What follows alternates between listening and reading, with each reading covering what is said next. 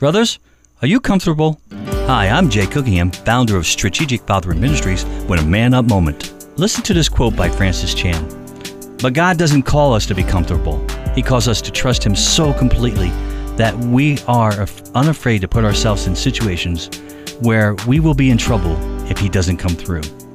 Following Christ requires guts, courage, and a willingness to leave comfort behind.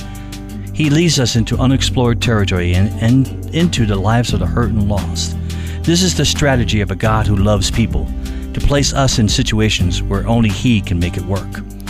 Romans 8:31 says, "If God is for us, who can be against us?" When faced with the risky pursuit of God and leaving our comfort behind, we find out that with God nobody can be stopped because we are with Him.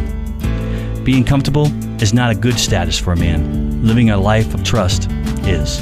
And trusting a God who gives us opportunities to love like Him is powerful stuff. And it places us where we need to be to have the most impact in life. God bless you, and we'll see you next time. Meanwhile, please visit strategicfathering.com for more man up moments.